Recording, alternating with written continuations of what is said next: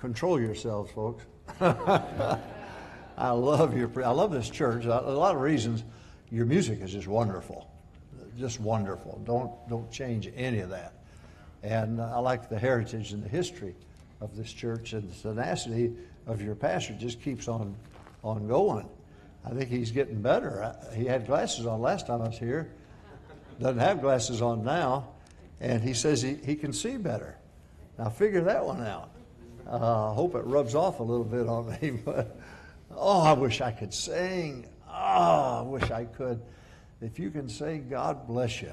Now, surely, well, I'll tell you, my wife has had poodles throughout the years. She had 6 of them altogether. They all mysteriously died. I don't know what happened. Of course, my thing is, if you get a dog, a poodle's not a dog. If you're gonna, now, if you have a poodle, you're a big giver, you're okay with me. But I sing in the shower. Boy, I belted out to it. I'm good in the shower. And the last dog she had howled while I was in the shower singing. And I said to her, tell that dog quit howling. She said, if you quit singing, he'll quit howling. I said, well, if he quits howling, I'll quit singing. But I love music. I love it. I love it. We had a 70-voice choir, a 40-piece orchestra. And I just absolutely love the music. And I love the music here and your stand for what's right and not compromising. God bless you for it. And, of course, your pastor and I are older than dirt. But these great men that he mentioned, I preached for them, with them. They preached for me. And I love all the memory of all those great men. But it's not over. We're still here. And, by the way, that Sunday school class this morning, Dr. Woodard, where are you at, Dr. Woodard? Okay, there he is. That's a tremendous class this morning, that ambassador class. If you're not coming to that, to the oldies but goldies class, or the Geritol class, you get yourself here, because I'm telling you, that was just absolutely marvelous, and right on target with the Word of God. And I appreciate the Sunday school lesson and the teacher. And I appreciate you. And I'm only here today, so you've got to come back tonight. Okay, don't get excited about it. What time's church tonight? 6 o'clock. 6 o'clock. You better be here. I have your address. If you're not here, I'm coming to your house. So you better make sure that you're here. I've got to read. My wife gave this to me. She gives me all these little ditties. And I laugh. This to me is hilarious. If you don't think it's funny, it's her fault, not mine. But this morning on the interstate, I looked over to my left, and there was a woman in a brand-new Cadillac doing 75 miles an hour with her face up next to the rearview mirror, putting on her eyeliner. I looked away for a couple of seconds, and when I looked back, she was halfway over in my lane still working on that makeup. Now, as a man, I don't scare easily, but she scared me so much I dropped my electric shaver, which knocked the donut out of my other hand. And all the confusion of trying to straighten out the car using my knees against the steering wheel, it knocked my cell phone away from my ear, which fell into the coffee between my knees, which ruined the phone, soaked my trousers, disconnected a very important call. Then at the bottom it says, stupid women drivers. I love it. I love it. I love it. I love it. My wife is 78, has never had a ticket, a speeding ticket, parking ticket, never been in an accident, and I hate her. When I drive, of course, you have to understand I'm under grace, not the law. And one problem I have, if you're a policeman here, explain why do you hide in the bushes? Get out there where we can see you. But anyway, please be back tonight, 6 o'clock. Don't miss tonight. Brother Howes, one time I preached with Brother Howes 22 years. I was a part of the first 4-year class of Howes Anderson College. My wife was Dr. Irvin's secretary there at the college.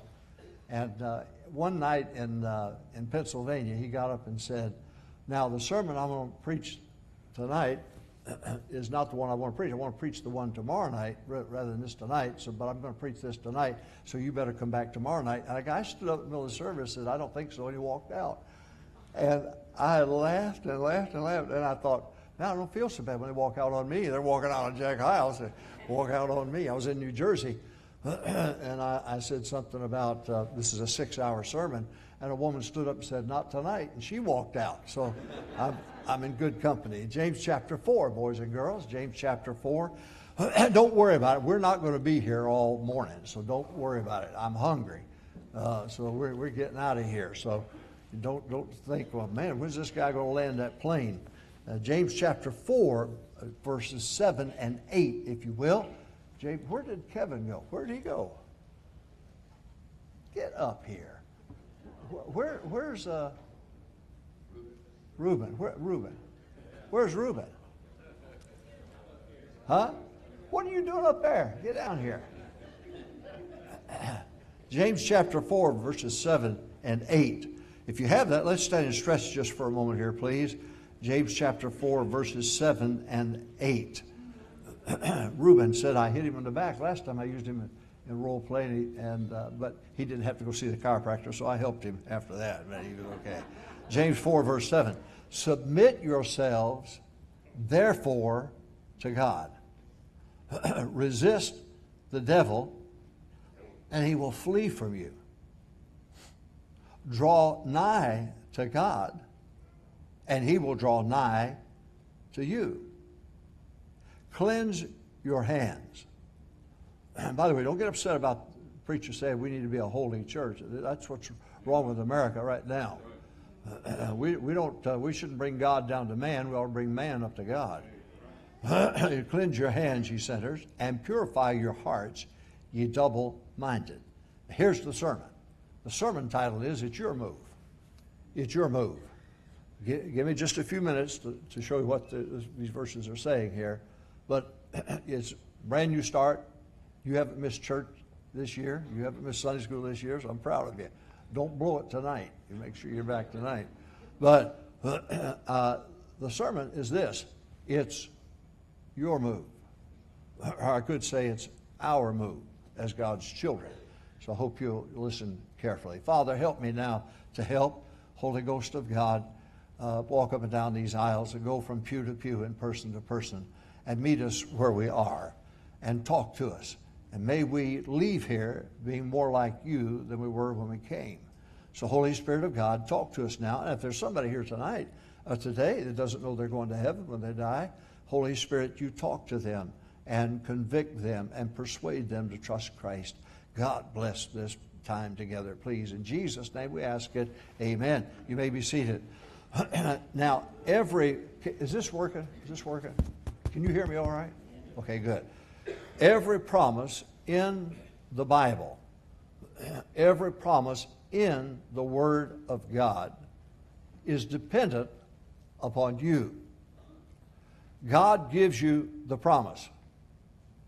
Then he pauses and he waits to see what you decide to do with it. 22 times in the Bible, the scripture says, "Whosoever will." Paul said one time, "To will is present with me." So all of us here have a will. I did not get saved because my mama made me. I got saved because I didn't want to go to hell. I got baptized not because somebody made me, but I wanted to be identified with Christ. Amen. I got involved in a local New Testament church not because my mama didn't make me, my daddy didn't make me, but I wanted to. I'm in the ministry now, 50 years of ministry now, not because somebody made me do it, but I want to do it. I have no deacon to tell me what to do. Thank God. Glory to God. Thank you, Lord. So I do what I do because I choose to do what I do. Now, every promise in the Bible is up to you. Now, I want you to get your pen out and jot these scriptures down, and you can look them up later. Romans 12, 1 and 2. The Bible says, "Present your body a living sacrifice." Then it goes on to say, "Then you'll be able to prove the good, acceptable, and perfect will of God." Now, that doesn't come first. Providing your body a living sacrifice. God's not asking you to die for him. I'll die for Jesus. You won't come back Wednesday night. If you don't do that, I doubt you'll die for him. You're not going to die for him. The crazy nuts that flew into those twin towers. They told them, if you'll be martyrs, you'll go to heaven when you die, and you'll have 72 wives on the other side. Now, 72 wives is not heaven. They lied to those boys. But I'm just saying to you that every promise in the Bible starts, it's your move. It's your move. God gives the promise, then God waits for you to do something with it. All right? Write this down, Romans 10:13. For whosoever shall call upon the name of the Lord shall be saved. Okay, what's the promise of salvation? You've got to call. Nobody... Hyper-Calvinism, my foot. Some people elected to heaven, somebody elected to hell. That's crazy. I've never met anybody who said, I'm elected for hell. Everybody's elected for heaven. But it's like a guy fell down the stairs, broke his leg, and said, well, thank God that's over. But I'll wait. You're a little slow this morning, aren't you? But for whosoever shall call upon the name of the Lord. If you're not saved this morning, and the part of you that gets saved is your soul, not your body. And here's the body, here's the soul. When death comes, the soul's going to be taken out and go to heaven or hell, with a glorified body being given to you if you go to heaven. Now, the truth of the matter is that you got to call on the Lord. He's not going to just zap you. If you want to get saved, call on Him. Ask Him to save. Jesus will save you. Now, don't ask me. I can't help you. Joining this church won't help you. But trusting Christ, His death, His burial, His resurrection, according to 1 Corinthians chapter 15, which is the gospel. And that you trust Christ, well, guess what? The part of you gets saved is your soul, not your body. And you get to go to heaven when you die. Well, somebody say amen. Amen. All right, that's a promise. All right, how about Jeremiah 33:3?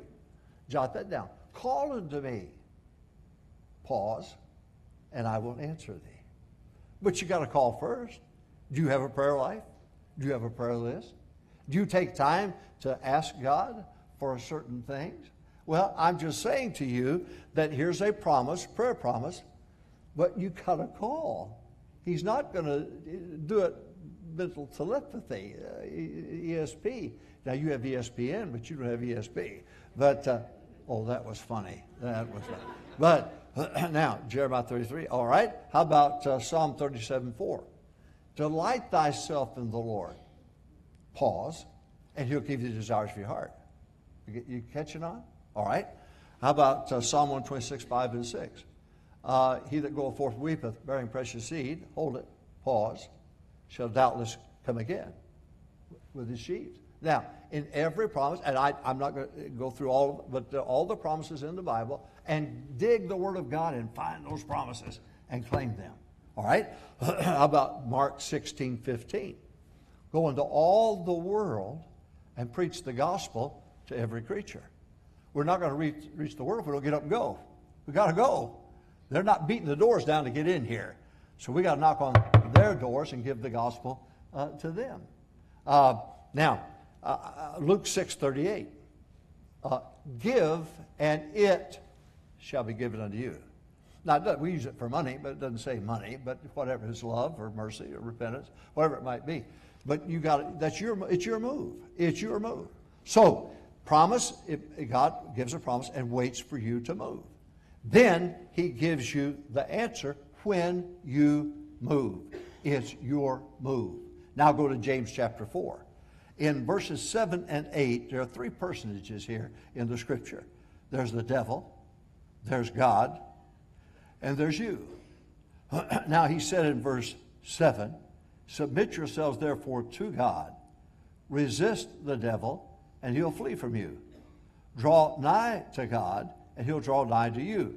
Now this, okay, let's see. Reuben, why don't you get over there? We'll let you be the devil, all right? Stand up here.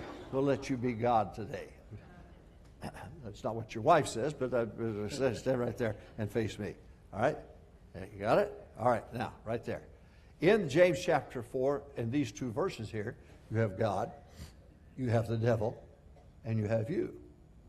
Now, God has a vote. The devil has a vote. But you have the deciding vote. So in these two scriptures here, it's all one movement. In these verses, God put the responsibility on you, on His children, of what you will do with what He promises. All right, take 2 steps back here, if you would. There you go. Take 1 step back. There you go. Good. All right. So God gives me a promise. Okay. Salvation. For whosoever shall call upon the name of the Lord shall be saved. Not maybe, but for sure. Doesn't say for whosoever is baptized shall be saved. Doesn't say for whosoever joins a church shall be saved. You can join every church in town, die and go to hell. There'll be more Baptists, enough Baptists in hell to hold a Bible conference. Joining a church will not save you. Okay? So he offers me salvation. So what do I do? For whosoever shall call upon the name of the Lord shall be saved. So I got a call. So I take a step. I'm going to accept Jesus Christ as my Savior. And I do. What does God do? You do exactly what I tell you. You don't do one thing more or one thing less. You understand? All right, take one step. See, get that foot back there. Okay. So what did I do? I said, well, I don't want to go to hell. So I trusted Christ. I took that. You get a step back now. Help me now. So I take one. I can switch these. You could be the devil just like that, buddy. I want to go to heaven. So I found a promise in the Bible, not just that verse, but many verses. So I called on the Lord. I don't want to go to hell. He responds by saving me. You got it? Okay. Are you catching on? Okay. I got baptized after I got saved because I wanted to be associated with Christ. I wear a wedding band this way. I'm associated with my wife. I'm proud of my wife. I love my wife. And I want everybody to know. Okay. Same thing with salvation. I was glad I got saved. So I wanted to get baptized. So I did. I accepted a promise. So he takes a step, one step towards me. You catch it on? You better, because you don't have much time. So you follow that? All right, now back up. Now in these verses here, the devil's a part of it.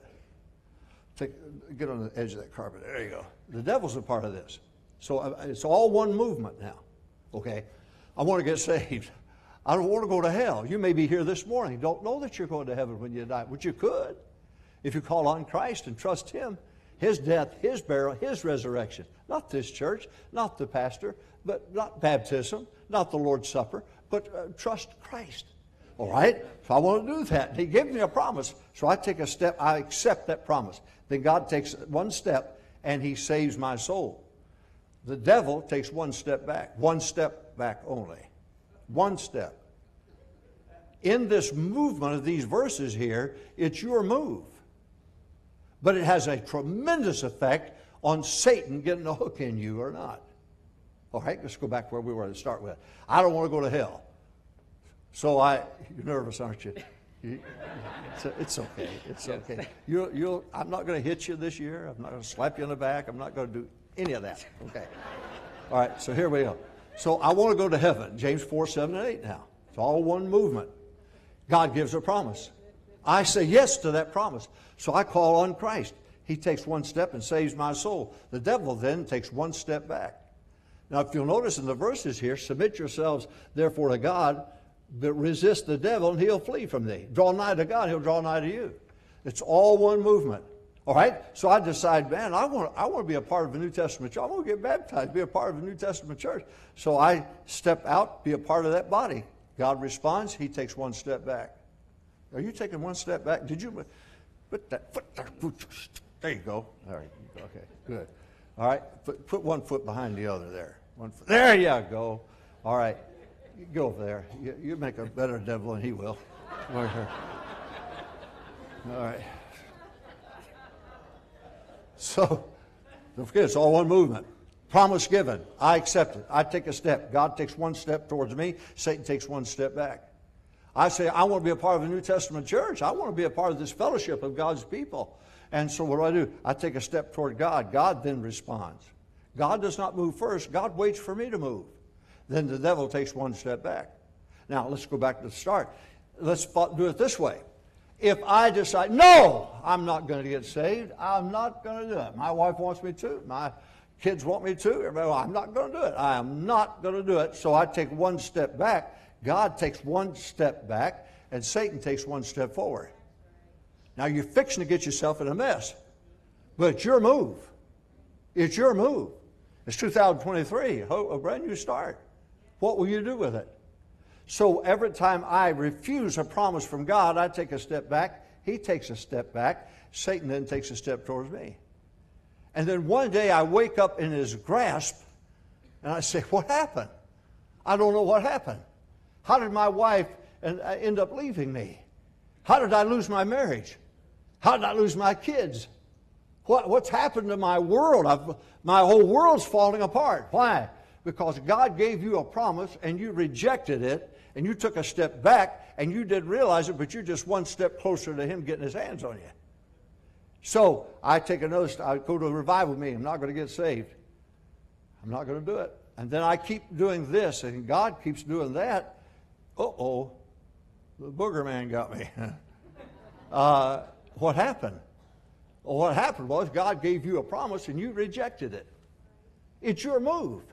Whosoever will may come. It's up to you. What will you do? Let's go back to the beginning.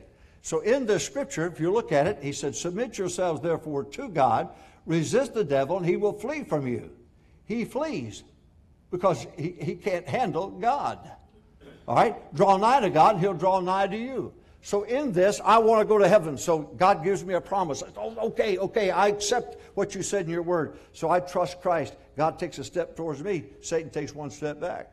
I said, I want to be identified with the local church. I want to get baptized. I'm saved. Baptism doesn't save me, but it identifies me with the Lord. So I take that step. God then takes a step. I'm drawing nigh to God. God's drawing nigh to me, and the devil's fleeing my presence. Now, that's where the victory comes from. Now, you can take, what truth do you want? Separation from the world? You want to be sanctified and holy, as the preacher preached a while ago? Not perfect. Nobody's perfect. I'd like to follow you around with a video camera. I'd really have something to preach about. For all have sinned and come short of the glory of God. But I want victory. I want to have victory in my life. Well, how do I do it? I've got to draw nigh to God. How do I draw nigh to God? I accept his promise. I obey that promise. God draws nigh to me. Satan takes a step back. He's fleeing because I'm drawing nigh to God. That's exactly what happens here. Holy Ghost power. I remember, oh my goodness, oh, Dr. Rice preached in my church several times. Dr. Hiles, 72 different times. Dr. Lee Robertson, dozens of times. And those great men. And I many a time, I've brought a prayer request to Dr. Rice, and Dr. Rice would pray, and God would answer. And I was enamored by these great men of God, and the power of God, and Dr. Lee Robertson. What a great power, a Holy Ghost power was upon him. And I'm going to tell you how they did it. They drew nigh to God by accepting his promises. Read the Bible. Get the promises from the Word of God, and claim them, and do something about it. Oh, you'll never grow in the Lord unless you're faithful to God's house, faithful to the Word of God, faithful to winning souls, faithful to be separate from the world. But God is the one, back where we were to begin with. This is why it's important. God gives you a promise of salvation. I accept that promise. Then God draws nigh to me. Satan takes one step back. He's fleeing. Can't take this combination. So then I decide to be a part of a New Testament church. I accept that. I don't move till I move. We can switch this back, buddy. So take a step, and then he takes a step, and then Satan takes a step back. Now this is, if I want to be in the presence of God, one time, Dr. Hiles told me they were in a tent meeting, and Brother Hiles was getting ready to preach, and there were storms, and just started thundering and storming. So Dr. Hiles said, I said it in a jesting type of way, but he was getting ready to preach, and he turned to Dr. Rice. Dr. Rice, stop that storm. Dr. Rice, God bless you, you'd have had to know Dr. Rice. His eyes were fixed. He had no peripheral vision. And when he looked at you like that, scared the fire out of you. And he was sitting in his chair, and Dr. Rice, I don't know if he was dozing or what, but he said, okay, he got up like that, took his glasses off, and walked over to the side of the tent, and he said, okay, God, that's enough, stop the rain. Put his glasses off, sat down, and the rain stopped just like that. Dr. Hiles said, it scared the fire out of me. He said, I never jested again with Dr. Rice. I remember one time, I'm so dumb. You talk about Mrs. Billy Sunday. Well, Mrs. Rice spoke 8 different times for us, and I knew her well, very well. And I said to her one day, I said, how come Dr. Rice prays for all these women to have boys, and yet all he had was girls? And I thought I was trying to be funny. This is in church in front of God and everybody. And she stopped and turned around and looked at me. She said, because he never asked for a son. I felt that high. Man, that was a dumb thing. I've said a lot of dumb things, but that was one of the dumbest things that I ever said. And now, I'm just saying to you, these great men that you know and these great women of God that you know, they had a will. And they chose to claim the promises of God, which brought them nigh to God and caused the devil to flee. And when you do that, you get that combination working for you. But it's your move. It's your move. Don't you blame God for the mess you're in. You take a look in the mirror and you're the problem. Get in the Word of God. Get those promises. Claim those promises and obey them. And Satan is going to flee. I'm not saying perfection. I'm not saying. I was taking my wife to the hospital and 271 for a blood draw. So I'm driving down the road, and this woman cut me off like that. And I go, thump, thump, thump, thump, thump, and I pulled back. I thought, what? And I floorboarded that car, and I pulled around, got beside her, and pulled that power window down, fixing to give her a piece of my mind. And my wife sat in the front seat, and she said, honey, don't do that. They may be church members. And then she hurt me bad because she said, and they think we're Christians. I'm not saying you're going to have perfection, but I'm going to say you can get back up and fight another day. Come on, somebody say amen to me. Get back up and fight another day. Don't you let his mercies are new every day. You wake up in the morning and you say, okay, the battle's on, but I'm going to draw nigh to God, and I know what Satan will do. He will flee. Now, I'm not saying you're going to live a perfect life. I'm not saying that at all, but I'm saying the victory's yours, but it's your move. It's your move. Now, you better get in the Word of God and find those promises and then claim them. Do something about it, and you'll see victory on a daily and day-by-day basis. Not saying perfection, but I'm saying these scriptures are true. And it's all one movement in these scriptures. But it's your move. Let's stand. Our heads are bowed. Our eyes are closed.